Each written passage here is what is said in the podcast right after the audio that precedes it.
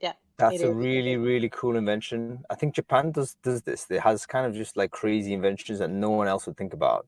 Um, uh, but actually, they're super useful because why do you need a fan on your face? You need it on your neck, don't you? So um, that's exactly what, what, what is required. Um, so anyway, listen, let's catch up at another time because we've actually gone live, Alla. Um, we're live, everybody. Welcome to Brainfood Live on Air. It's episode 211, bringing it to you every Friday. Um, and I'm super excited to be having this conversation with you today because it's a new kind of idea. Um, always when we're doing Brainfood Live, we are bringing uh, recruitment professionals onto screen and we're learning from practitioners and vendors and all those types of cool guys. Um, but this time we wanted to do something different um, uh, because uh, obviously we have seen some tremendous changes in terms of how artificial intelligence is influencing the world of work. And maybe no industry um, is changing as hard and fast as software engineering. Um, and so, uh, through conversations with my friends in the industry, one of the things that we wanted to discuss was okay, if AI was going to change how software engineering is practiced, does that then change the sort of skills that software engineers need to develop in order to be uh, the capable ones in the next era of how you build software? And if that is the case, um, shouldn't we as tech recruiters know about that? Um, because if the the skills priorities start changing for what software engineers are doing, then our priorities will also change in terms of how we recruit for them. Um, and today we've got a brilliant show for us because we're bringing on a bunch of people that are software engineers and they're going to tell us all about their experiences with AI. And remember, folks, they've been using generative AI probably about nine months more than we have. Um, and of course, as the people who've been building this type of technology, they'll have much deeper knowledge and I think um, a, a, a, better handle as to how it might influence the future uh, than most other people. So it's going to be a fascinating show. Um, but firstly, folks, as we always do, let's do some sound checks. Um, let's make sure everyone can hear me okay. I'm in a different venue because my home office is destroyed with roadworks, um, and I, I, have really bad internet. So I've actually booked uh, a room in a Regus office, would you believe? Uh, so I'm in one of those booths trying to do uh, only soundproof booths doing it, which I kind of like. I think it might actually be something I'll, I'll start to do because I, I, kind of enjoy it. Anyway, um, let's do the sound checks. Can you hear me okay? I'm using a new mic. I'm using a, a kind of a, a new location. Let me know whether that sound is fine in the chat and comments. We should be live streaming this everywhere. So this is on my LinkedIn, it's on my Facebook, on my Twitter, it's on about a dozen people's LinkedIn as well. Um, so if you can kind of see it from th- those places, uh, let me know whether the audio there is okay as well. Drop me a line uh, and a comment into um, the uh, LinkedIn thread and let me know whether you can hear me okay. I'm just going to check on my phone whether I can actually see uh, whether I've gone live or not. Um, give me a sec. Grinding away. I'm still on 4G here. Yeah, looks like I'm live. That's fine. Okay, great. Um, listen, um, we have upgraded Adam Gordon today, uh, clearly as you can see, um, because uh, we've got Alla Pavlova to join us uh, to to help us navigate this conversation. So, Alla, always great to see you. Welcome back to the show. Thank you so much. Always great to be here. Um, I will introduce myself quickly. Um, my name is Alla. I'm based in the Netherlands, in Amsterdam, beautiful city. Um, I'm a tech talent sourcer at Riot Games, uh, training sourcers, being hands-on as well. And I know that uh, my mom is watching the show, so hey, mom. That's great. Hey, Miss Pavlova, very nice to, uh, to to to see you watching along. Um, so Alla, uh, great to see you as ever. Um, let's have a look at the newsletter from last week. Did you read it? And if so, uh, what was interesting for you? So I just wanted to ask you, like we started to receive a lot of notifications from Johan. So um, I I just want to make sure that the latest uh, news that I read was the issue 118. Um, that really depends on what newsletter you're looking at. Um, because you know, I write I, I write two newsletters now. so, so, can you tell us a little bit more? So, which one should we read and how we, we navigate? Because yeah, we should be reading them all, obviously. Um, but when we review the newsletter, we should be reviewing the one that was out on Sunday. So, this should be the Brainfood uh, Recruiting Brainfood uh, newsletter on Sunday. Um, uh, so have a look at that. Um, and actually, before, whilst you hunt around for this, um, I've totally forgot, nearly forgot to thank our sponsors for the show. Uh, so let me use this segue to quickly do that. Um, I want to thank our sponsors. It is CodeSignal. Um, they're the companies that are, are, sponsoring this week's Brainfood Live. Bear in mind, folks, we can't run this type of show without the support of our sponsors. Um, and CodeSignal have, have stepped up um, and said they wanted to uh, to help us uh, run this uh, show today everyone in software i'm sure knows so CodeSignal they're one of the premium software testing and assessment platforms out there. If you're hiring software engineers in any way um, and you uh, uh, and you don't have a, a testing solution of some type uh, then obviously use something like CodeSignal that's going to help you uh, get further uh, in your process. Um, they've also got some fantastic resources to help uh, tech recruiters get better uh, so make sure you avail yourself to their uh, to their wonderful stuff. Um, they're very community orientated business. Uh, the sort of company I think that will do um, uh, uh, do tech recruiters very well. Anyway, check out CodeSignal, folks. Okay, Alla, let's have a look. Um, what do you want to talk about? A few things. So I'm not, I, I hope that I have the relevant one, the ones that I read, the last ones. Um, so the first one is about the graphic designers reacting on the um, AI, on the for like generative AI for photographic generative AI, and um, uh, so the thing is that uh, the uh, I'm also looking a lot for the uh, designers and the people in the art industry, and this struggle a lot and I, I, know this topic is, is still hot and i know honey you also have your uh, opinion about it but i i have mixed feelings. Um so the ones so oh, sorry i'm gonna close it. Sorry i got the audio going when i opened the link. Um so basically the reaction of the uh, artists is that uh, it's great to have the technologies but we are really suffering. So our job was uh, uh jeopardized. We're been laid off. Or we um, uh, we creating something that is uh, not unique anymore. And so the the the, oh, the overall feeling that i have from designers and the people in art they're um, like not happy about the the things that Gordon, it's just me or it's frozen? No, I don't think it's frozen. No, you're not frozen, Gordon. I think I'm okay. Yeah, I think fro- yeah, it's yeah. just you. me too. So uh, there are like a lot of um, uh, reactions on TikTok right now and on Air, ArtStation uh, trying to protect artists from AI. Uh, but it is uh, actually inevitable that AI uh, will be in any profession. So, you know what? what you it's actually really interesting. Um, I, I think that there's, there's actually going to be a report next week um, on Sunday about this, like the AI anxiety by by the creative profession. Um, and it is very telling that it's the creatives that it's probably surprising for us, but the, creatives have kind of felt the threat from AI first, um, and probably software engineers pretty close to that um, because they're very intimately tied to the production of digital outputs.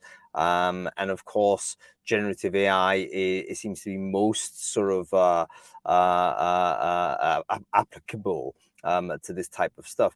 If you haven't seen it, by the way, folks, just jump onto any platform, Instagram, TikTok, whatever it might be, um, and just observe what's going on. Uh, you know, you're looking at um, uh, sort of a Photoshop generative fill, I think it's called.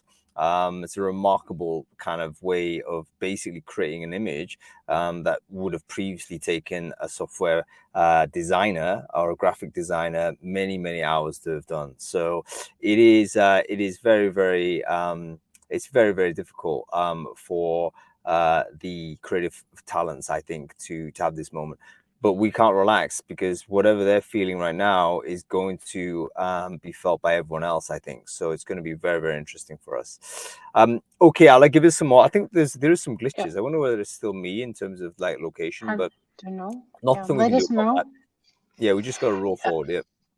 Yeah. So um, another fascinating read that I'm really, really grateful for you, Hung, that you have uh, that you collect in all the interesting reports is about the state of the tech uh, in uh, European tech report. Mm-hmm. And um, uh, I don't know if it's a term about uh, silent not hiring or something like that, but uh, it's clearly in this report stated about the issues with the fin- financing startups and with venture capitalists working right now with um, investing in the company companies, and um, a lot of I'm not going to, of course, name name names, silent hiring, silent not hiring, to be honest, because um, uh, basically, uh, when I'm talking to recruiters, they uh, from the companies that are completely dependent on the um, investments, that they say that uh, they post the jobs, but they're not actually hiring. And there are people who like really applied for the job, had the interview, but didn't get anything, um, like a really like generic reply. So that was very painful.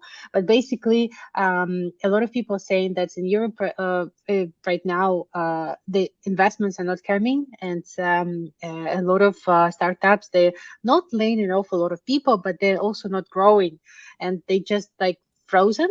And this this report is amazing. So it just shows really the numbers it's it's a fact. I mean, the the description of what startup is often is that it's a either a pre-revenue business or certainly a pre-profit business. It's it's fed by investment funding uh, to get them to, to, to build really quick. Um, so that's a normal thing that they'll be operating uh, without revenue, without profit, etc. But it also means that they're very dependent on that cash uh, coming in from investors who who are predicting growth. Um, and we've seen that that's really been chopped back um, significantly over this period, which basically means that they can't grow and therefore not doing so much recruitment, which means cascading down to us in recruiting, we're doing less work. Um, so, or less of us are doing that work. And in fact, we've seen that with people coming uh, into the market. Uh, by the way, folks, if anybody's watching this and they're looking for work, let's say you're a, a, a recruiter and you're actually on the market, um, do get in touch with me or, you know, make sure you connect with everyone. We're going to do the LinkedIn share later on today, uh, later on in the show, but put your LinkedIn into the, into the comment threads. Make sure that everyone connects with you here. Um, and, and sign up to the things like the Brainfood Talent Collective, for instance. I'm trying to collect people who basically are actively recruit, uh, actively looking for work, uh, and I'm pushing those people to companies that are saying that they're still hiring for recruiters. So um, I'm not sure if it's effective or not, but it's something we can try and do. So let me just share the link there. Um, uh, basically, messages we're here to help if you're looking for work. Um, don't do this in silence. Um, uh, uh, there's going to be tons of stuff going on, which I think uh, that's the jobs page. Um, there's going to be tons of stuff that um, is happening events wise that I think can really help as well. Um, uh, so make sure you just turn up to those events. I was at an event yesterday and even though I didn't sort of use it as a you know leads generation sort of exercise, things were still happening simply because I was present there. Um, and I think if you can be physically present to some of these events, go and attend to them. Um, and if you can't, then obviously things like Brainfood Live and other shows that are out there that are interactive and you know want to speak to different community members, go ahead um, and, uh, and and and make yourself like really visible in those spaces. Um, okay, Alla, listen, let's let's move forward because we're running out of time already. We're up 15 minutes, so we want to try and bring on our, on our guests here. Um, let's bring on some of our uh, techie guys first, um, and then we'll bring um, more of our recruiter guys later on. So let's bring on our friend Joshua Hoffman, who I think you know very well. Um, yeah. And we'll bring on. Therapist yeah, we'll bring on uh Serban Constantinu as well. Um, and we'll see see what they say. Folks, let me know what you think. How, are you speaking to software engineers? Um, what are they telling you about AI? How has their jobs changed uh, as far as their reports have gone? I'll be interested to know whether you have any developer friends and whether you've interacted with them. Um, because because yeah, I've, I found it really educational to have this sort of interaction. Um, and there's Joshua at least. Josh, great to see you. Um, you're looking very well, sir. Magnificent beard as ever. Um, uh, Josh, um, why don't you introduce yourself real quick for the folks who don't know know you? Who are you? What it is you do? Yeah, so I'm Joshua Hoffman. And thanks, Hung, for having me, and all great to see you again.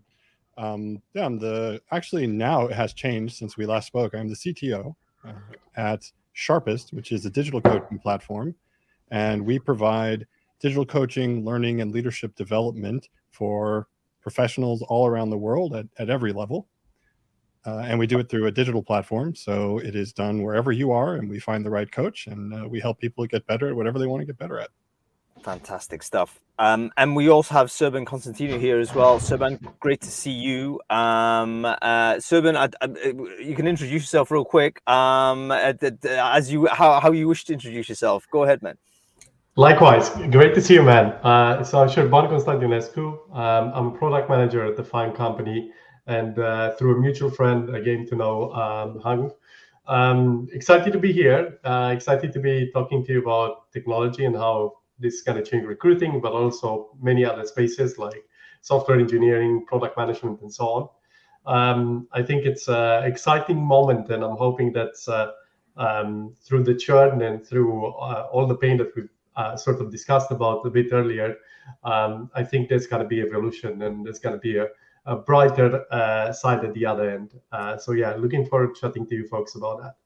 Let's let's kick this off as, as a very broad way. Um, I think I think it would be fair to say that where the, the software engineers were, were, the first to encounter, substantively encounter generative AI in a professional context, because Copilot came out. I I, I don't know when it was a, a, year or two ago, right? It, it was it was mm-hmm. actually mm-hmm. uh, well in advance of uh, a comparable software elsewhere. Uh, and it kind of immediately created impact, didn't it? It was like a uh, it was like an asteroid hitting uh, the planet. Everyone's going nuts over it. Um, I, I, wonder whether, for the folks who don't know, um, Josh, you could just explain quickly what Copilot is. Um, how would you describe it to a lay audience? Yeah, I think the easiest way um, for anyone who's used Gmail, you'll notice it has this autocomplete feature. So if you're typing an email to someone and it tries to guess what you want to say next and suggests it, and then you can just hit space or enter and it, it autocompletes for you. Copilot is a very advanced, very sophisticated autocomplete, just like that but for writing software, so for writing code. And depending on how well known the thing you want to do is, so the more common the, the task, the better it's going to be at doing it for you. You could even, for example, let's say you're writing some Python code, just write the name of a function and it could fill in the logic of that function for you, which is amazing. But I want to be clear it is most effective at doing this again with common things. So if you're trying to come up with some really innovative new thing, it's not going to write it for you. But that everyday autocomplete is going to speed you up quite a lot. Have you have you have you both used it? I mean, are you users of the of this of this software? Um, what, what's your verdict on this, guys? So I've used it experimentally, uh, but we currently don't allow it in the shop because we have some privacy concerns and some concerns about IP leakage. Mm-hmm. Okay. Um, I've used I've used it a little bit, and, and actually I'll, I'll correct you a little bit. I think uh, I would say that some of these technologies have been around for a while, like the original Transformers paper uh, that OpenAI is based on uh, dates two or three years back. So some of these technologies have been around for for a while. Um, I think the way I look at them is that um, sort of like um, in the evolution of human race, you've had tools along the way that helped you uh, do things um, a lot easier, right? And and uh, I think uh, Joshua was saying uh, that if you do a, a, genetic task, then you can do that task basically 10, 10 times faster now. Um, and and I think uh, that's slowly being applied to other fields, right? Like we see now with Adobe Photoshop. We're going to see it with other tools, I'm sure, over the coming years. Uh, but primarily, it applies to the things that um, are either tedious or are either genetic, right? Like not the things that are specialized in some sort of way. Uh, so it's important to bear that in mind. Yeah, I mean, it's not a miracle tool that's going to solve every problem, um, but it is. It looks like it's going to remove a lot of the standard sort of work that a software developer would previously have had to, let's say, hand code in, type in, mm-hmm. um, or drag in from a library somewhere or you know oftentimes copy copy paste it in right? I mean has has gpt replaced copy paste as as as, as just an action that developers perform? I wonder i wonder whether anybody's actually monitoring the the num the frequency of copy paste function globally and whether that's gone down as a result of gpt uh, of copilot uh, emerging. Probably it has some effect right? Um because um you would imagine that there's obviously errors in copy paste. Um, whereas the Copilot seems to be error free because it's running or error free on the standard function, let's say. Um, it's not going to do an accidental type error, let's say. It's not going to do, you know, uh, a, a, a, a, don't be so sure.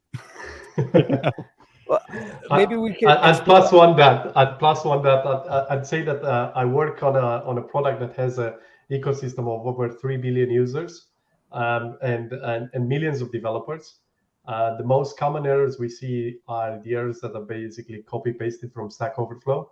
Um, if for those not familiar with Stack Overflow, that's sort of like the Quora for software engineers. Like you go there, uh, ask a question, get an answer, those sort of things. Um, and I'm 100% sure that going forward, we're going to see the most common mistakes again and again at a much higher frequency because now all the data that OpenAI and the Google models and, and all the other uh, models out there use is based on public data that has uh, this, this quirks, right? Um, have you have you guys like uh, um, I think both of you manage or lead teams or have done so in the past, right? Um, uh, how have your how have your teams been using this? Have you given them direction as to what they should or should not be doing, or have you kind of have a laissez a laissez faire approach to it? And you know, hey, we just want you to just be a coder. If you want to use uh, sort of uh, technologies of this type, great. If not, then also great. Um, what's been your policy as a leader or a manager of, of software engineers? Uh, Joshua, why don't you give this a go first? Yeah, great question. Um, so my company, we work, of course, with individuals, but we also work with large enterprises and some are in highly regulated sectors. So we have to have some strict policies around information security and so forth. And this goes right down to the individual software engineer. So definitely not a, a laissez faire attitude. When it comes to tools, we're pretty strict and they have to be approved to be allowed to be used. Um, but of course, people Google, uh, you know, and and the Stack Overflow thing, you know, just to, to briefly answer your previous question, I think copy and paste doesn't change, but visits to Stack Overflow go down because people are visiting ChatGPT instead. Um, but what I number one principle for me before we talk about any assistive tools is that no software engineer on my team ever commits any single line of code they don't understand and cannot explain. Because this is how you get around the problem of I asked ChatGPT for an example. It gave me an example. I tested it. It seemed to work. I committed it, but I don't fully understand it. And a month from now, we have an incredibly subtle bug that uh, we're going to spend three days troubleshooting because it turns out that while this function seemed to work that ChatGPT wrote, there's you know some edge case where it doesn't work. And because the person who committed it didn't fully understand it, they, they would put us at risk. So always they need to understand every line of code before it goes in would it be fair to say that the does that mean that let's say i'm anticipating the use of assistive technology would it kind of increase the pace of code production let's say in the sense that everyone's saying you know what? It's increased productivity by whatever percent it, it has been. But if you're saying you know what that simply means that we need to ha- increase the due diligence of the, the, the the volume of due diligence goes up because there's more code does that also mean that the the overall pace of production has been the same joshua or would you say actually it has speeded up a little bit or has it even slowed down as a result of you know the emergence of this technology uh, so great, great, great question. And in our case, the diligence is the same, right? We have the same reviews going through any code submission uh, there's peer review, and there's also all the automated testing. We're going to do this no matter what because we're very focused on high quality and not not redoing things twice. What I would say is that these type of tools they speed up the slower software engineers for sure because they're getting you know the the template code, the boilerplate stuff, the things that are the same in all projects, um, and they certainly can assist the you know sort of very senior, very fast engineers. But overall, not a huge change, uh, but for some people, it definitely picks up the pace because if you have to spend two hours researching something to figure out how to put this, you know, write this function or create this code that you need, and instead you can just ask ChatGPT or Copilot to write it for you, then you kind of have a much stronger starting point to even spend the time to understand it because it's kind of like you know the destination, you know, Google gave you the route, so you can see it now on the map whereas previously maybe you didn't even know the destination right? And so having the information sped up is great uh, but it's a tool right? It has to be used carefully. And for those that really understand how to use it and leverage it it does make them faster but you're only faster if you're carefully avoiding causing problems that you know then slow you down later you know, very interesting. Serban, let's go to you. Um, how's your team adopting it? I mean, everyone's going to adopt technology like this in a different pace, based on their attitude, based on their capacity, based on you know their their their, their value set or whatever it might be, even their style. Um, Have you have you observed sort of the different adoption rate um, of, of of your team of your team, and uh, what has been the outcome from your assessment of their their quality of co-production? Has it gone gone up or down? What's your view? Um, I think what I would say is that um, I'm, I'm somewhat privileged compared to Joshua, uh, just because I work at a company that's actually um, leading some of uh, the, the generative AI tooling and, and leading some of the, the work that uh, goes on here. So I actually don't have to worry that much about privacy, right? Because like some of these tools are internal to us, we're still developing them, we can play around with them. I don't have to worry about that part. But I would say that similar to what Joshua said, um, especially uh, the younger folks, uh, the more junior folks, uh, benefit a lot because they can uh, more easily uh, figure out how, how they can do the same thing, probably in a slightly different way, um, or how how they can uh, basically get to do the hard stuff, right? Like sometimes it's difficult to get to do the hard stuff because you have all this boilerplate um, code that you need to add around to get to that point.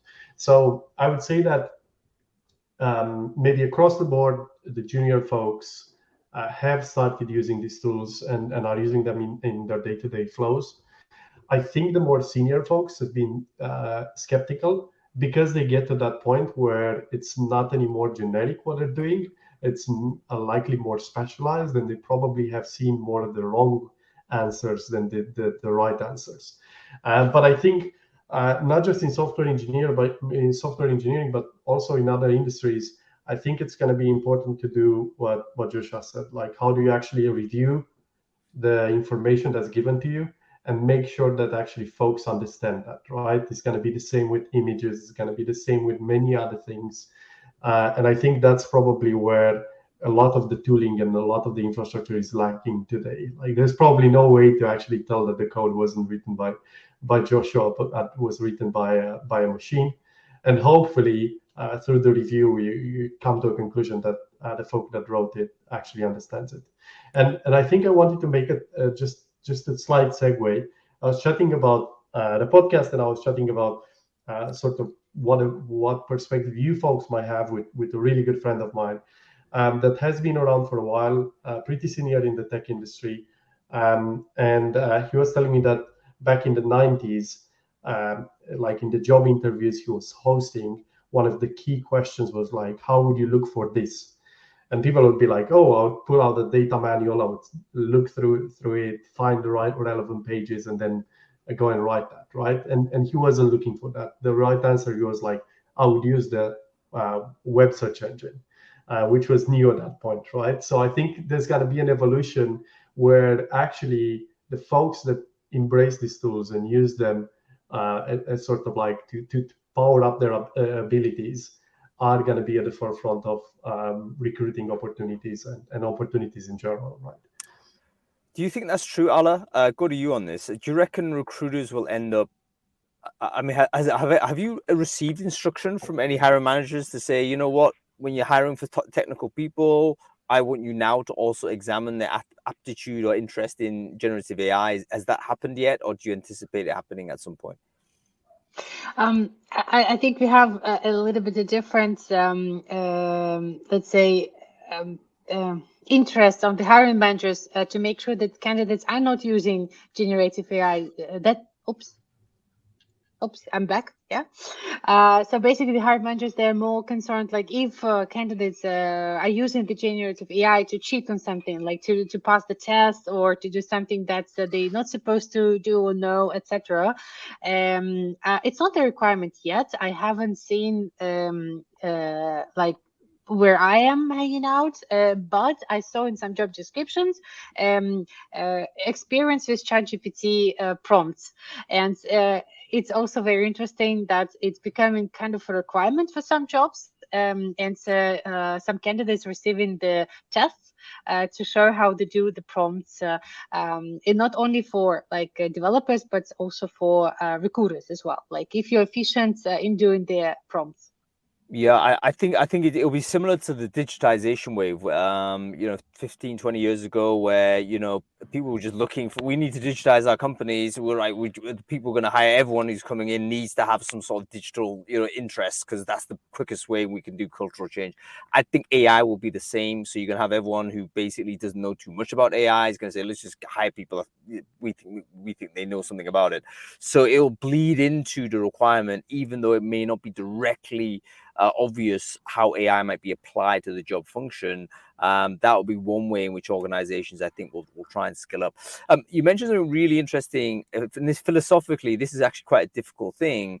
Like, at what what at what point does AI enablement becomes cheating? Um, so, uh, I have a candidate call it uh, without AI is this type of person. But you know what? They actually live in AI all the time. They're using tools or whatever. Comes in and produces this type of outfit. Amazing, great stuff. Um, do we assess the entire do, do we kind of assess the entire thing? Um you know do we expand the frame of our assessment beyond just the human being and say human being plus all the ai tools they're using or do we think you know what? No because that person's using tools in joshua's situation. Maybe they can't be using those tools in certain contexts. We still need the core skill set. So how uh, have you guys thought about this? Like, what is the at what point are we comfortable with the usage of the tooling, and at what point do we think, no, you're cheating on this? We're not getting the real assessment of your capability. Uh, thoughts on this? Let's go to you, uh, Joshua. Yeah, I think um, I have thought about this quite a lot, and I really think it depends on the context and the job role. So, for certain jobs, it's just fundamental that you can come in and get the job done and I would be happy for you to use whatever tools during the application process that you would also have access to in the job. And in some companies, there isn't a restriction on what you could use, eh, you know, so it's no problem.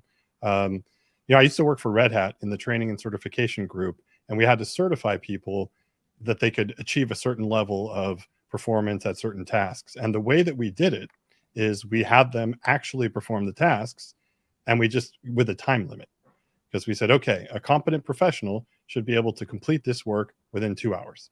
And they come in under the supervision of a proctor, but they're given internet access, they're given, you know, whatever they might choose to use. And then the question is, can they really do it? And we're not testing, you know, did they do it the way I would do it? But we're just testing, did they do it in an effective way? And that's fine. I think that so for me, I'm I'm not too concerned about it, but it does mean that we really have to be thoughtful about how we screen people and how we test them. Yeah, because absolutely. you have to create a situation where it's not it, you cannot solve it by just you know pasting the question into chat gpt and then pasting the answer into the application right? Because that is not you, you haven't done much. I would just add that for me the fundamental aspect of software engineering is not learning a language and writing code. The fundamental aspect is fully understanding the problem and being able to break it down into steps that a computer can execute, which can be expressed in the language that you're meant to be using, which is very different if you think about it. And yeah, this is where you see the true, you know, senior professionals from folks who are great at using tools, but can hit many walls without because if they don't understand what they're committing. And the general journey through software engineering career is everyone starts junior, everyone starts not really understanding and then growing and gaining and we all start with copying and pasting or looking at other examples. And at some point you realize that the level of the public code on the internet really varies in quality. And you may get a you know full implementation of what you need to do. And as you start reworking through it and trying to understand it a light goes on. You realize the person that wrote this code did not understand fully what they were doing and once you, you, you know, that light goes on, you could cut half of it away, or you can simplify it, or you can make it 10 times more performant, you know, whatever, because you do fully understand it. And so what I'm looking to do is, yeah, go ahead, use ChatGPT to generate that code, but you're going to need to show me that you understand every line of it if you're going to pass this interview. Yeah, very interesting. Um, so yeah, I, I, agree. I think it, it it reduces down to like the the core principles and the the core um, qualities you're, look, you're looking for in the ideal candidate, I think they stay the same. I think it makes assessment a bit more difficult. Um, and I think assessment to some degree needs to become a bit more abstract, right? Because the language is not anymore a barrier. maybe for many years in software engineering, knowing a particular language has been a barrier to entry. Um, and and I think now, as Joshua said, like if you're capable of reducing that this like whatever the question or or task you're you're set to do in a couple of um, basic principles that you need to to to solve, uh, then the AI tools can help you with the rest, right? Uh, but it's gonna make assessment a lot more difficult, I think, and and maybe a lot of tooling that exists today is just not gonna add a lot of value in the future, right? Like some of the pre-screening uh, tests, I would argue that they probably add zero to little value uh, in today's context. So that's probably gonna have to change to some degree. Well, yeah, I mean, I think this is not sort of isolated software engineering assessment either. It's like any kind of uh, asynchronous um, uh, testing cannot really be trusted, right? Because we don't know how, how that was actually produced.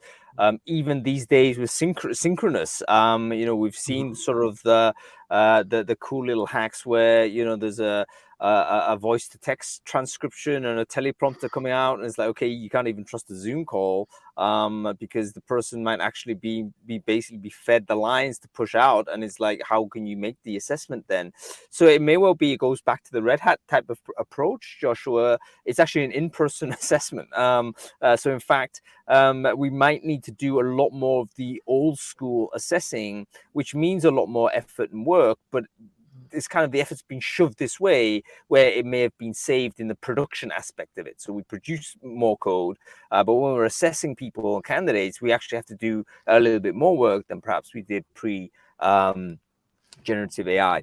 Um, okay, um, we need to move really quickly on um, because we want to bring some of our other guests on here. But let's, um, before we leave Joshua and Serban uh, from the show, let's ask the final question, uh, which is how do you assess, how do you see the uh, work of software engineering changing, um, and is, is there going to be any shuffling of the skills that or traits that you would look for in a software engineer in an AI assisted world? Let's imagine uh, project forward AI is going to be ubiquitous. People are going to use it because of the productivity gains. Does that actually then change the sort of people that we might be looking to hire?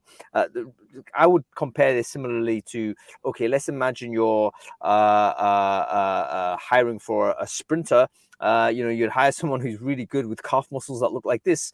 Suddenly, you invent like a bicycle. Um, you would still need an athlete, um, but you m- might actually look for a slightly different profile of athlete, given the fact you have now a different type of vehicle to help you go faster.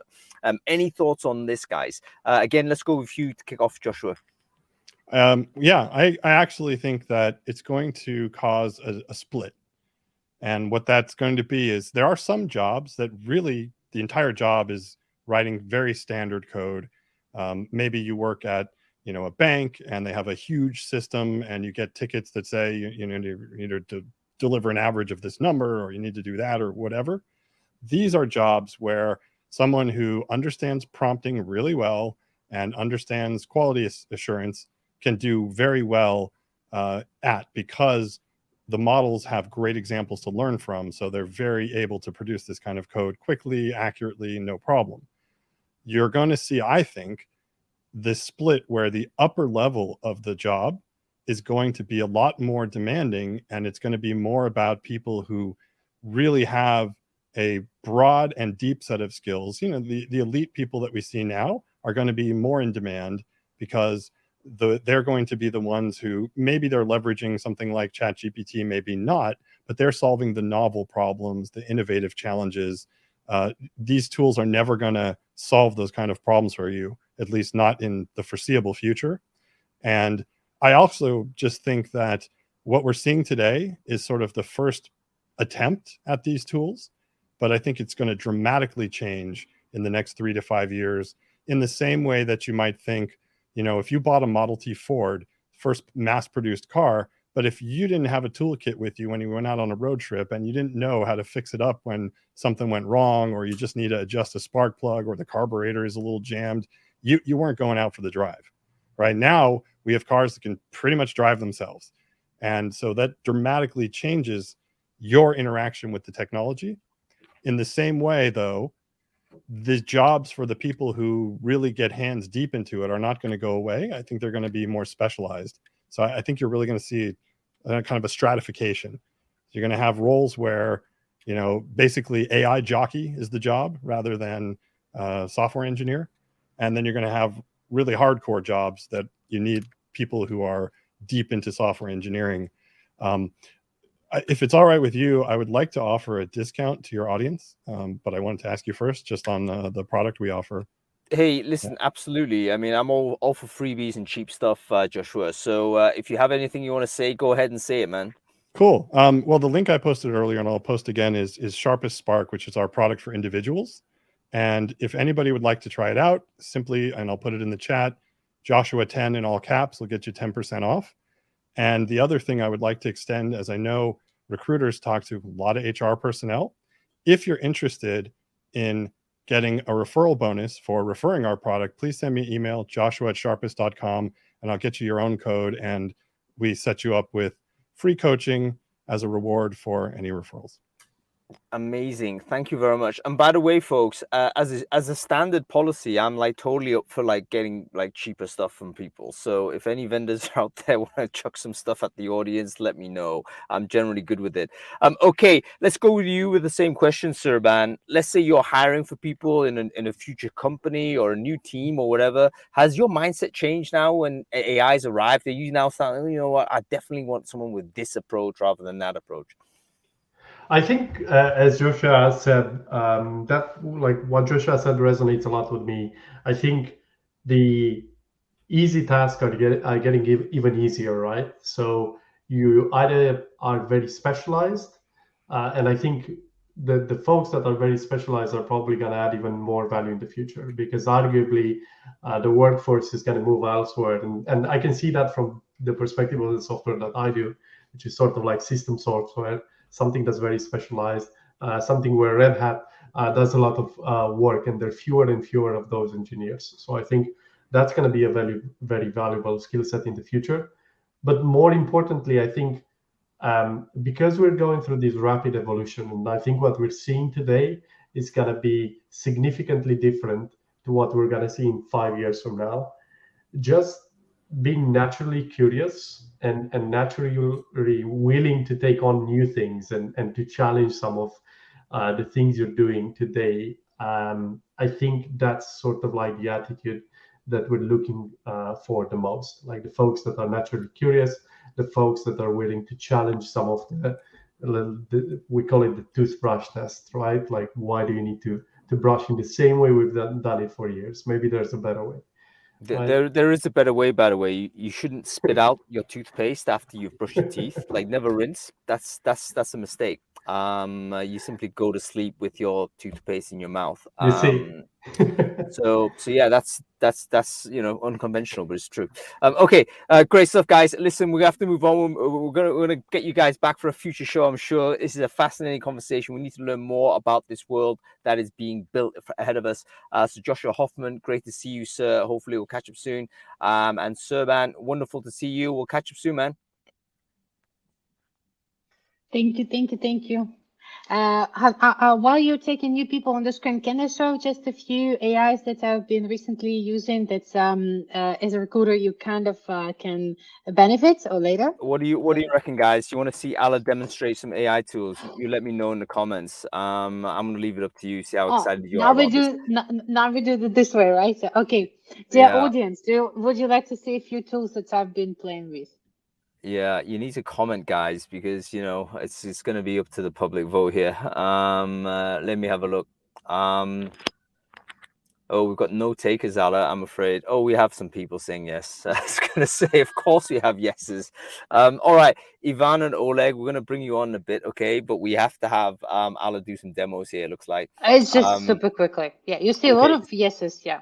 We've got one no. Michael, thank you for being um, uh, a person prepared to speak against the crowd. Uh, but we're going to see this real quick, okay? Go ahead. Yeah, yeah. So, uh, do you see the screen? Yep. Um, uh, so basically, it's one of the really, really fun AIs that I recently learned from software engineers. How do I get um, uh, to know which, uh, um, uh, let's say, um, sorry, where's the link? Uh, which AIs are popular right now and software engineers are using. I'm uh, subscribed for the tool, tool on to read. Uh, I'm going to drop the link for the newsletters, and they're giving you all the new AIs that are really, really right now. Four minutes read, one minute read. It really gives the idea of what is going on in the market. So basically, this one is really fun. So it uses the AI, and you can generate uh, the mind maps. Um, that's you can like adjust yourself, but just look for the results. For example, what are the AI tools uh, that could be used for recruiters? I just click on this magic button and it started to pop up. So you can really improve it yourself. You can do whatever you like, but it's generated for you. And some of them I actually recognize and I used them before. And every time, like uh, when I like really thinking how could I make my life a little bit easier? Uh, so this this tool proves that. For example, what type of automations from Airtable I can use, and this is like really boom, boom, boom, making the list. So um, it could be really helpful just for like making the first list and adjusting things like super super nice.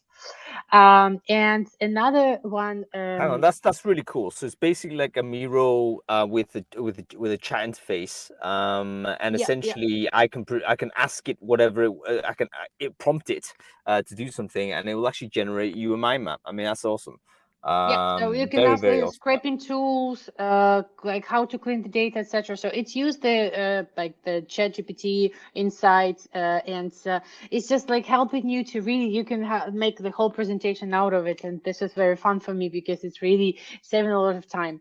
And I asked like what tools uh, I can use for GitHub to find the email addresses, and it's immediately generate to me things. And I oh my god, I forgot about Snov.io, and um, it has a free uh, version. This is also important to show the tools that have free versions because it's also like I don't know how we're going to pay for everything right now. So I'm subscribed for so many things. Yeah, it's whimsical.com. Uh, it's free uh, for some three boards. That's more than enough. And it's uh, shareable and it's very, very fun. So really, and for those who are really try to understand like what is going on with their um, productivity and or they're preparing some kind of uh, um, uh, tutorials, this tool, uh, scribe.com is really scribe, uh, how sorry.com is uh, basically recording your computer. So you click on the capturing and for example you're uh, doing the patch on github or you're sourcing for the candidates and then it's giving you like the whole um, uh, screenshots with highlighted things where you spend the time and so it, it can be like nice tutorial step by step so if you're creating some kind of tutorials for your team uh, it's it's really amazing and the last one, also free, called Engage AI, super fun. It's uh, helping you to write down the nice comments on LinkedIn posts, and I think that's a lot of us uh, like uh, commenting right now a lot on LinkedIn. So it could also automate for you uh, some of the work. Um, yeah, so nothing bad in using the AI, but uh, definitely still uh, you add a little bit for personalization. You add a little bit of your uh, thoughts. You have to correct things as well, but it's really saving you time on some basic searching and uh, yeah. So uh, you know, when you want to prep materials, yeah. Mm-hmm. Yeah, the Engage AI, I think, um, um, it will be particularly useful for actually responding to to maybe comments from your own post. I, I wonder, um, uh, because um, and oftentimes the response, I mean, if it evolves to that level, it would be really good because oftentimes responses are standard. Um, like your responses to other people's responses are sometimes even more standard than their than their original comment. Um, and that's still typing time. Um, so I wonder whether that may actually be a future way in which that works. Anyway, folks, really fantastic to see those tools. It might actually, someone should be doing a show on this. Uh, if you're out there wondering what to do as a podcast or a live stream, why don't you do like a weekly show highlighting three like technologies uh, that are useful? People will watch that. Um, okay, uh, let's keep going. Uh, we're going to bring on Oleg and Ivan. Um, thank you so much for being patient, guys. Um, uh, let's see. Um, uh, these guys both techies, but basically a little bit more on the recruiting side also. Um, so this is going to be a really good kind of like bridge back into the recruiting world. Oh, folks, by the way, we I totally forgot to do this, but we, can't we can't forget to do this. We have to come off air at some point, obviously. Um, uh, but it's important for Brainfood Live is a show that continues the conversation, um, doesn't ever become a bottleneck, so the conversation stops. Uh, so why don't everyone just take a moment and stick your LinkedIn URL into the chat stream on Crowdcast if you're watching it here, uh, or if you're watching it on any of the LinkedIn's out there. There's about a dozen people broadcasting this show, by the way, the most we've ever had.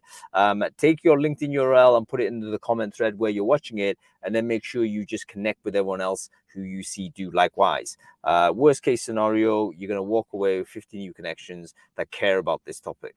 Um, and then go ahead and just have this conversation offline. Or if you want, do your own broadcast and do your own conversation.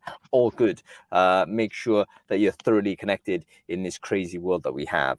Um, okay, as we're all doing that, that's fantastic.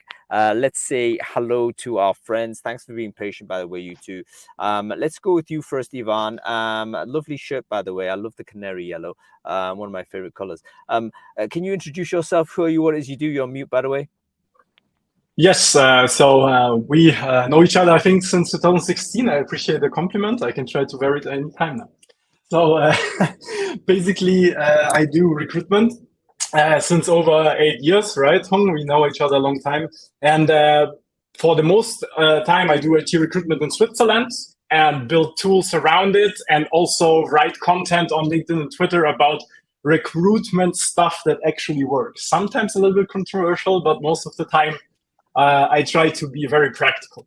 Just sometimes controversial. Um, okay, follow Ivan on Twitter if you want a few laughs. Um, but you gotta, you gotta, you know, you got to light your mustard basically um, uh, because he's going to give it to you properly. Um, okay by the way um, uh, you, ivan as a quick segue. Ivan bore witness to the very first attempt at an automated recruiter which is the hackathon team that i actually represented and somehow came second. I still can't get over it. Um, it was clearly the best product. Um, complete disgrace that we didn't win that competition. Anyway uh, let's uh, let's uh, introduce uh, oleg. Oleg great to see you sir. Um, Hello have some time with you um, and the rest of the crew in Barcelona. So great to see you online.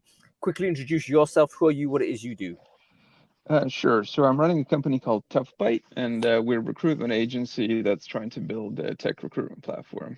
So, in addition to having like a team over 30 recruiters, we also have uh, 10 developers, and I'm kind of in charge of the product side of things. So I'm actually kind of using these AI tools that we're talking about uh, today.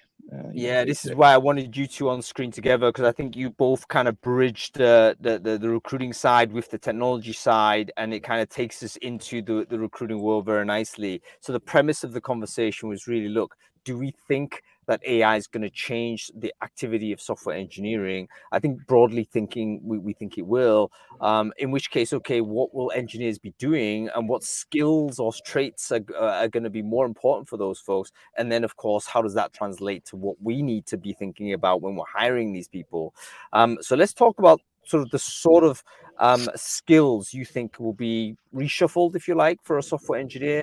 Uh, firstly, Oleg, I wonder whether you could tell us, like, in your team of developers, um, can you see any like differences in terms of the people that have adopted AI compared to the people that haven't? I mean, how how, how do you read it as a manager, CEO of a, of a group of developers?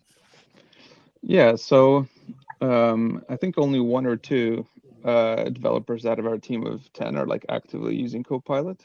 Um, and um, so, so yeah, there's certainly a bit of apprehension, especially among the more experienced developers to try it out, because I think like one of the earlier speakers was saying that, you know, they feel that, you know, the output it gives can't be relied on and they feel like they can do a better job.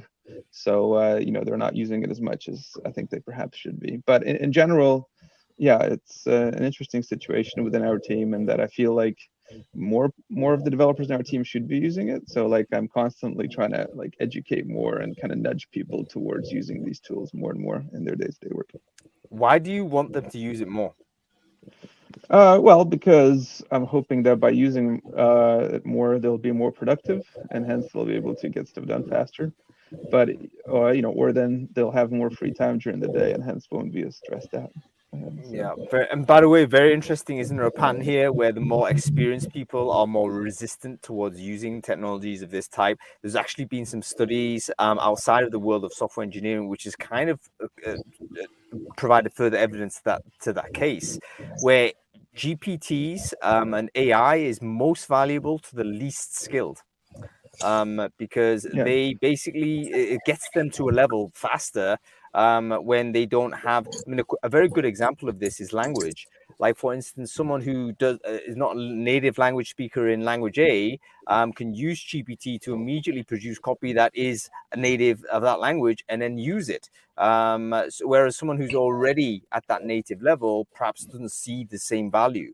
Um, so it's really going to help people uh, with less skill, less experience, not so much with the senior folks, well, or maybe a, a, percentage of that is also resistance due to fear. I'm, I'm, I'm not really sure I, I, agree with that completely though. Um, so I think, um, so I've, I've spoken to senior developers like elsewhere, not working uh, at our company. And um, what I see is that um, for example, if you're a senior developer who's more of a generalist, and let's say you've worked in one programming language, and all of a sudden, for whatever reason, you need to start a project in another programming language, actually, in those scenarios, uh, you know, these tools are actually extremely helpful uh, because you know, like the basics of programming, you know how systems work, you know, you know about APIs and so on.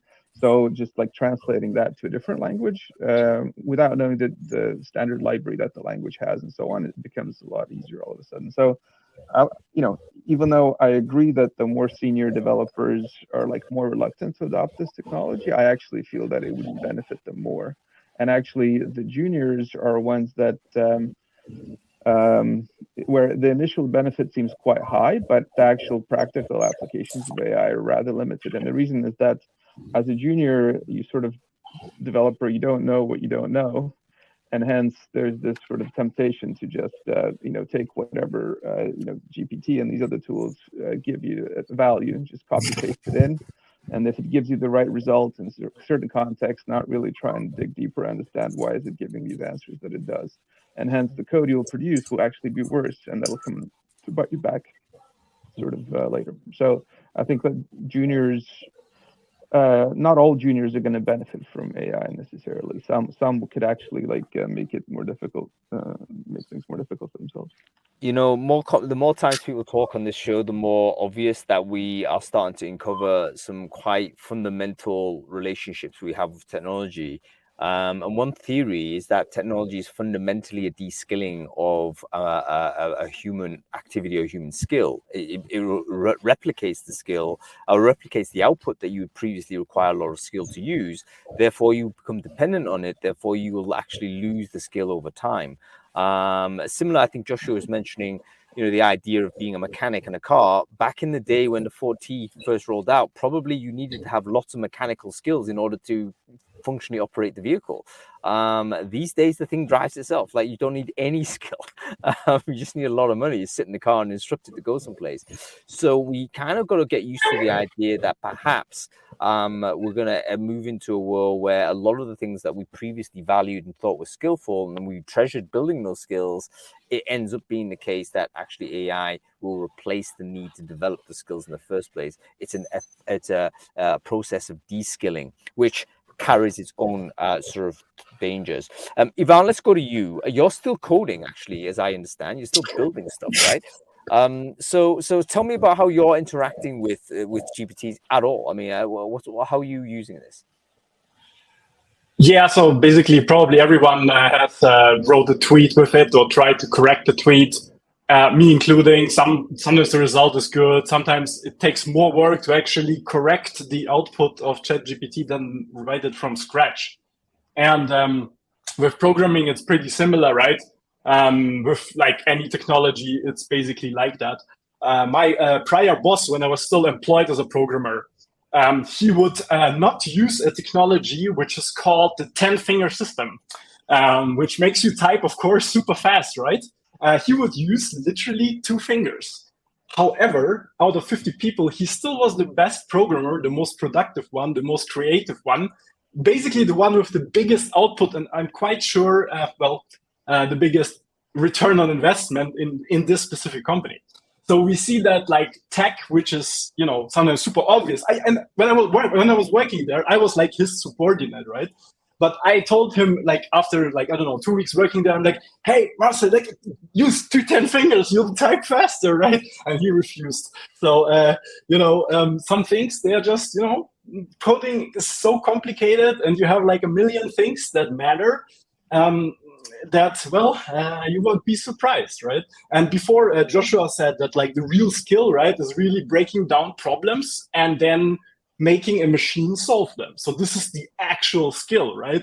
And um, this is definitely what you learn in the first uh, term in uh, computer uh, introduction to computer science in any university.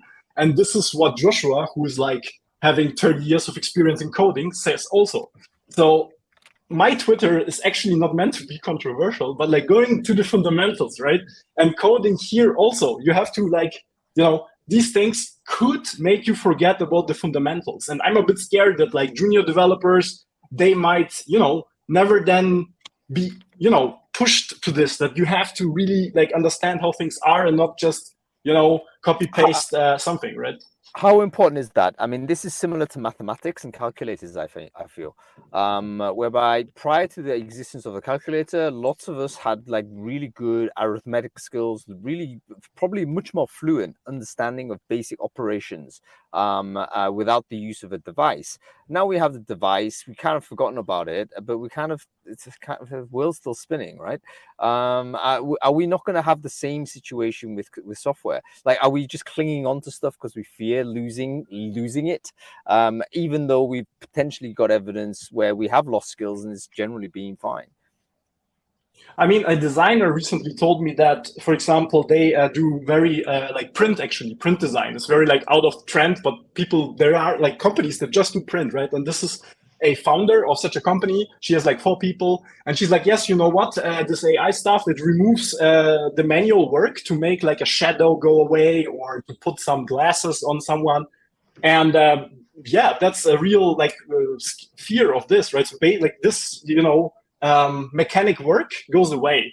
But then I was like, okay, but can't you then you know focus more on the customer's needs and then yeah, do more strategic stuff? I think this is really the core truth here right? Because a mathematician is also not defined by the ability to say 2 plus 2 times 300 like it's not the skill of a mathematician you know? The skill of a mathematician is creativity like come up with proofs yeah, it's fascinating. Alla, I wonder whether you got any thoughts on this. Um, the, the idea of uh, AI or any kind of te- form of technology becoming so useful that it does, in fact, replace uh, not only the function but also the the idea that you need to learn the skill. Like, like, we'll end up not being as good simply because this thing can do it for us.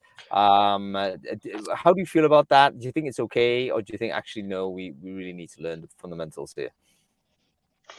I think for us, uh, let's say for recruiters and for sourcers, uh, these technologies are complementary. So we, by not knowing some of the basics how these technologies were created, we still can benefit a lot from them.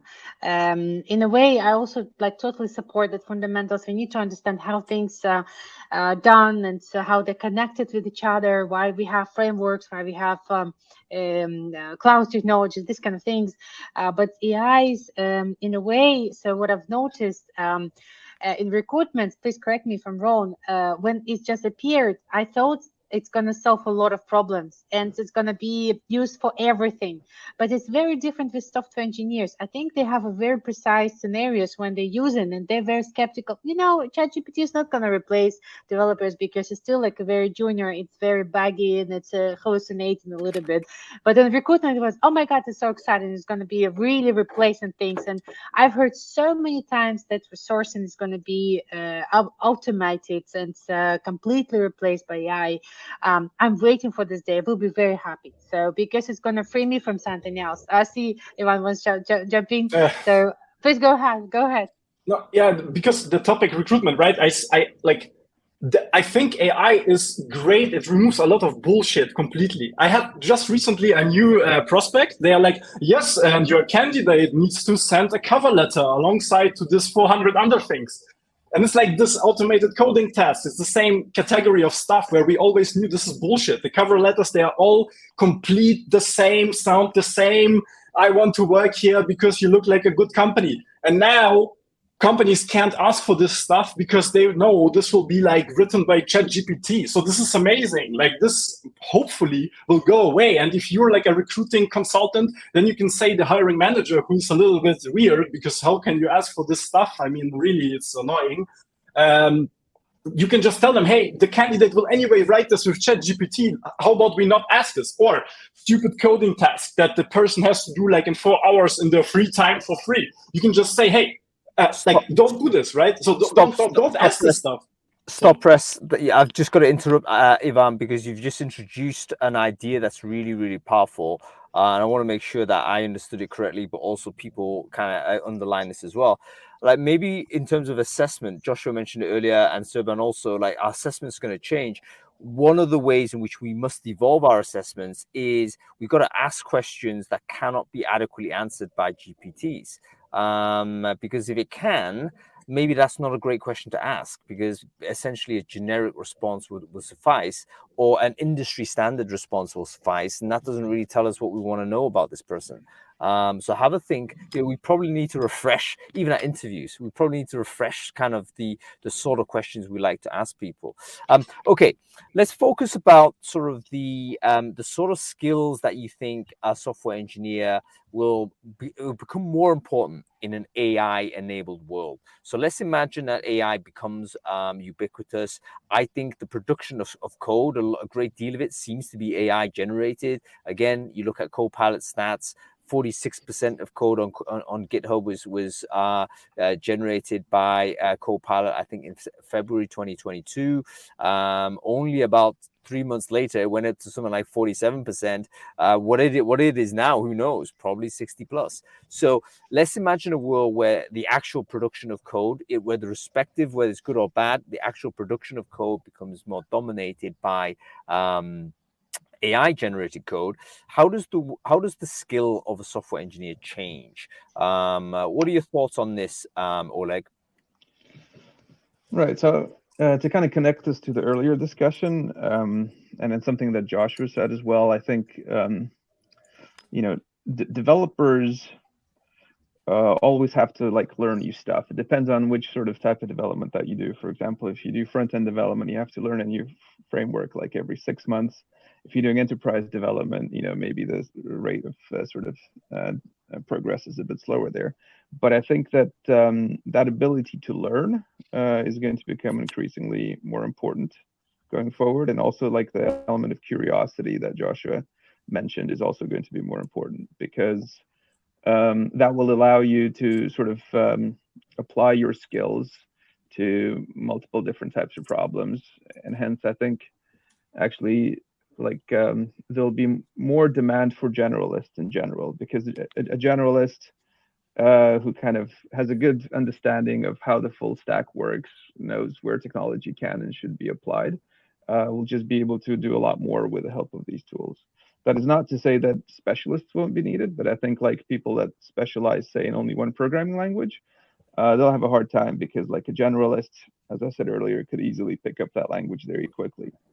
I yeah, a specialist yeah. that that knows something very specific, like uh, that very few people know, uh, obviously will still be valuable. But I think that we'll just have more generalists, and it'll be harder to be a specialist going forward. Um, and then also, I think another thing that'll sort of be important is like sort of communication and social skills, because at the end of the day, software development, most of the time, you know, you're not sort of working in a vacuum. You're trying to solve some sort of a business problem, and um, understanding what that actual problem is.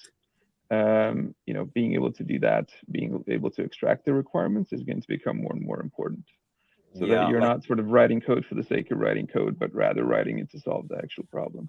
And yeah. Uh, yeah, I think we're still a long way from like AI being able to uh, sort of do that. And there's memes going around as well saying that you know, uh, I can't remember exactly the text, but you know, in order for AI, uh, you know, to take our jobs, uh, it'll have to understand what our customers or actually want. So that's not likely to happen anytime soon because oftentimes the people with like the business problem aren't able even aren't able to sort of articulate the problem themselves in their own head properly. Um, that's a very real problem. Um, the the ability to understand the problem, there is a need. They don't quite understand what it is, and I say they, but we. Uh, this includes recruiters often because we're often buyers of stuff, and we don't quite, you know, we, there's a pressing need. We can't ex- express it, um, so we don't know what we don't know, and that's not going to be solved by anything because the AI doesn't know. Um, and in fact, when we do know, um, a lot a lot of that knowledge is actually not documented and of course all of the information that ais are trained on is documented data. Um, so it's undocumented data that human beings have always got an advantage on and when we interact in person or we interact in some way to exchange to get a deep understanding what that problem is great deal of it is reading in between the lines folks. Uh, recruiters know this very well. Um, you know when you're speaking to a candidate you're not just like listening to the words you're listening to what's behind the words. Why is he or she saying these things? Oh it's that reason that they're not comfortable to share right now but it's your kind of intuition that tells you you know what? You got to probe a little more to understand this scenario. Again none of that is G- it's not AIable because it's not documented.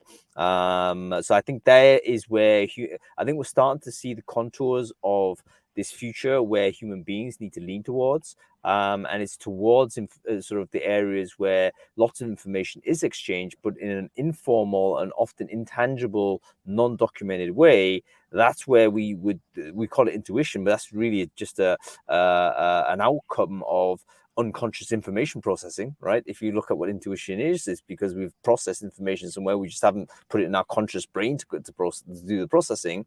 Um, so even we may not be that conscious of the fact we've processed that information, but the intuition tells us, hey, I need to check up on this candidate because you know what? Usually there's a reason why I, I, feel uncomfortable with this. I'm putting an extra call to this guy.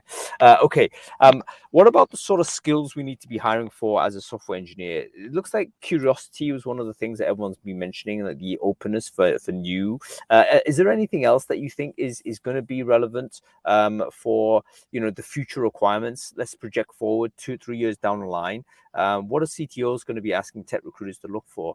Um, thoughts on this, uh, Ivan and uh, uh, Alla? Feel free to contribute to this well as well as you, Oleg.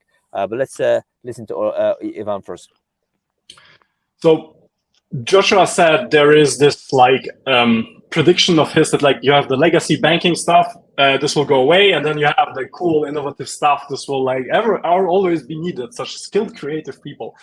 I do agree that like in banking you have like a lot of scripts or simple if else statements while loops. This is all true. Uh, but a little bit I disagree. I allow myself to disagree with this super experienced man um, in the sense that there is a lot in banks or this old legacy tech. Yeah, you have a lot of tacit knowledge, right? So you have, as you said, Hung, undocumented data. You have a lot of things where like you can't really, and of course it's not open source, right? It's like you can't have the like big algorithms, open AI, like work on it is anyway a problem. But you have these people who know like a million things. They work in this bank for 30 years. And for them, yes, they put if else somewhere, but like they need the 30 years working there to be able to put this, right? So this is really hard stuff. So my uh, feeling is this will like, you know, stay there for some time. So like, I mean, legacy and this boring stuff, it's actually quite, you know, you need a lot of, to know a lot of stuff. And the cool stuff like this open source, yeah, this gets easier and easier like 20 years ago, you would not use, or even more, I think, you would not use Java, you would use like C++. And there you needed like to take care of pointers, like to not, like you would have to take care of a lot of details not contributing to the business. But now, software development, it abstracts away so much stuff automates everything that you like can more and more focus on the business and this is definitely a skill right like really the skill like what does business need and what do we need to do like to get like value out of this right? And then to apply the fundamentals this breaking down and then rewriting the code that solves the problem right? This is the you know this because this is i try to communicate on twitter this right? That you have some skills they are not gonna change and you need those. And to work on those it's really really hard and you need like 30 years for that. So in uh yeah this would be my conclusion right? Just just to add a few thoughts uh, to that. Um, I think the skill that was always uh, important, but it's going to be important right now, is adaptability. So we need to adapt uh, and um, really ex exploit uh, the uh, technologies that are given to us. So not to be afraid, not to be uh, any attached emotionally to it. it. It's a technology, so it's created by other people to solve some kind of problem. So definitely adaptability will be one of those.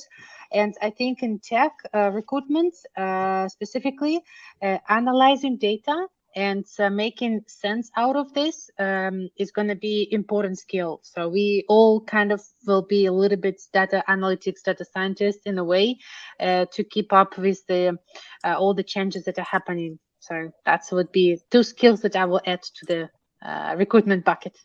No, very, very interesting observations. Uh, Oleg, final word to you, man. I mean, what what do you think about the uh, the future skills, if you like, that are going to be top priority uh, as a as a hirer of engineers, right? You're going to be a person that's recruiting these people to your team. Okay, great.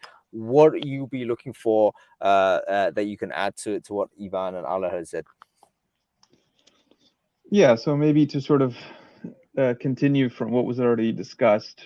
I think like uh, yeah, understanding the business problem. So having I guess a so-called product mindset will become increasingly important. Sort of yeah, as Ivan said, there's a lot of stuff out there nowadays. So oftentimes, and you know, it, it's said among developers that the most reliable code uh, that you write is the code you never write. So like knowing which existing solutions to use and when to like use off-the-shelf solutions or third-party APIs or libraries rather than actually writing it. I mean, that'll be important.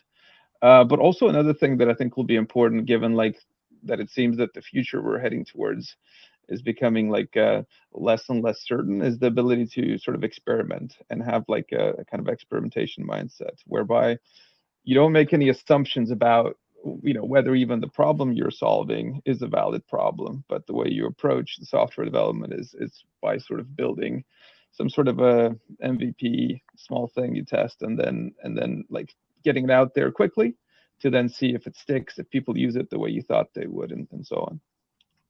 Yeah very interesting. You know what? From the conversations we've had today it seems like you know if we pulled out all of the the top priorities or skills or traits that we would look for for the future engineer. They actually look very similar i think to the current engineer. That's the optimal engineer that we're looking for. Um, it is about curiosity problem solving business acumen, understanding of the the wider problem, not just the technical focus, uh, adaptability, you know, the ability to to kind of not be wedded on one solution.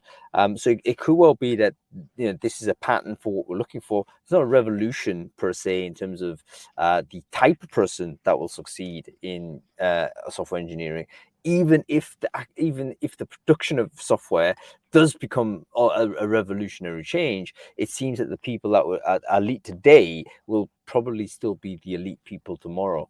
Um, well, what's what's scary, I think, is that with these tools, you know, I think the sort of the idea of the mythical 10x developer or maybe even a 100x developer will actually, you know, become uh, come come true. You know, so by using AI, the, the, good developers that understand the business problems and so on will just become better, faster, more efficient, and so on. So that's kind well, of something that's potentially a little, a little bit scary in, in the future that we're facing.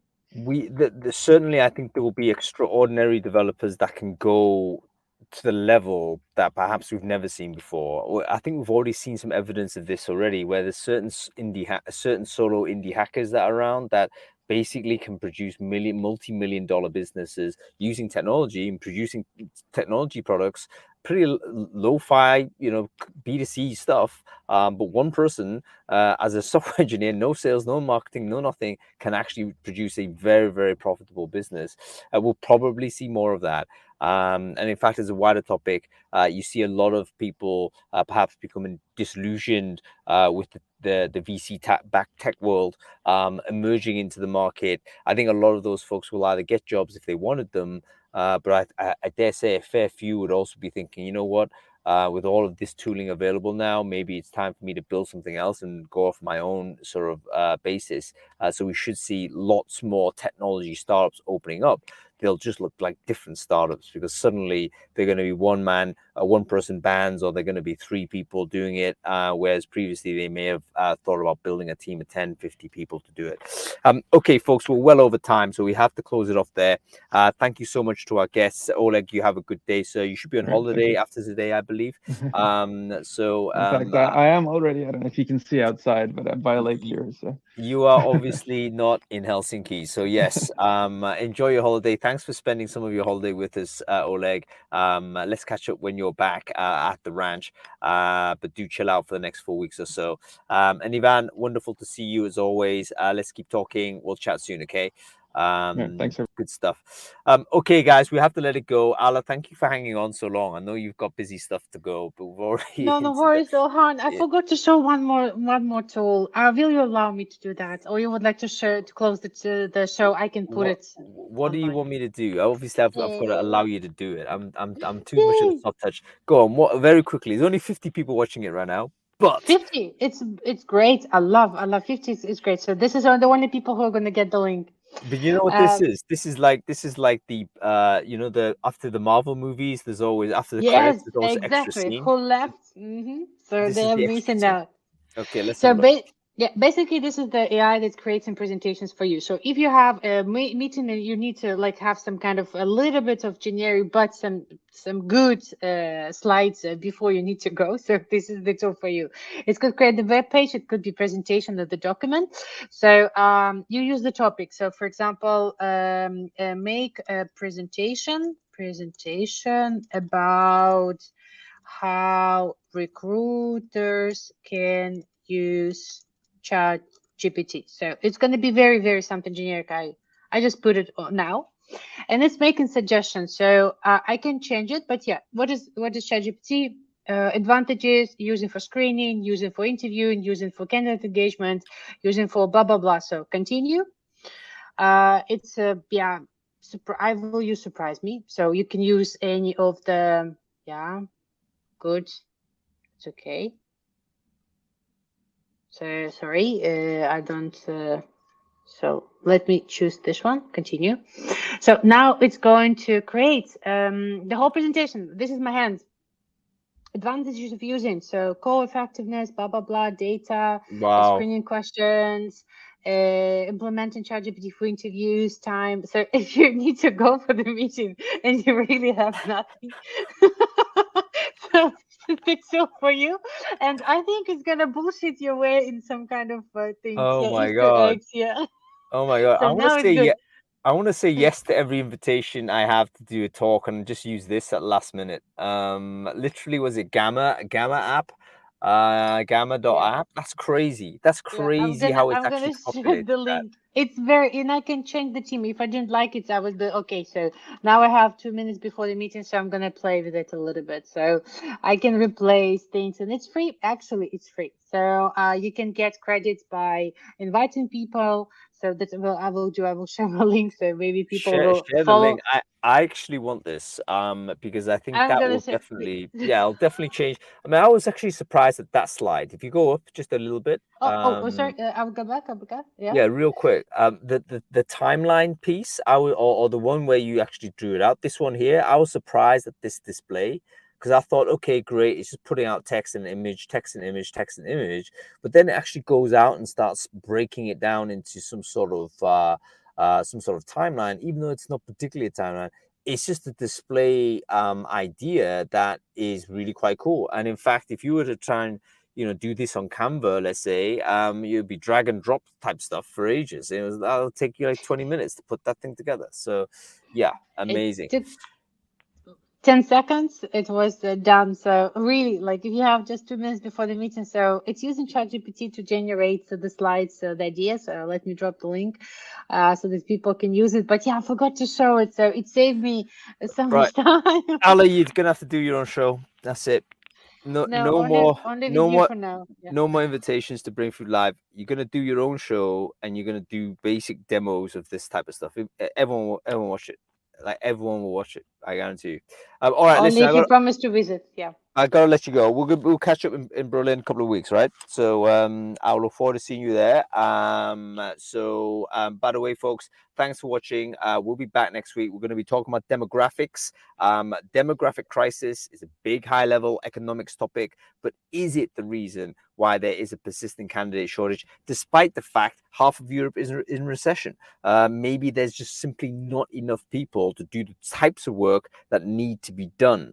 Um, and perhaps that's because we're not producing enough people. Uh, we've got some amazing guests here. Kevin Wheeler's joining us. Laetitia Vitaud is joining us. If you don't know Laetitia, she's like a massive sort of, she's a huge hit in in looking at workforce future, particularly from a feminist angle. Um, and we've got Mariano Mar- Mamertino as well joining us. He's a labor market economist. He's worked for Indeed. He's worked for uh, Amazon. He's going to talk to us at, at, on those topics going to be fascinating. Must watch if you're interested in the macro. Okay, that's next week. We'll see you then.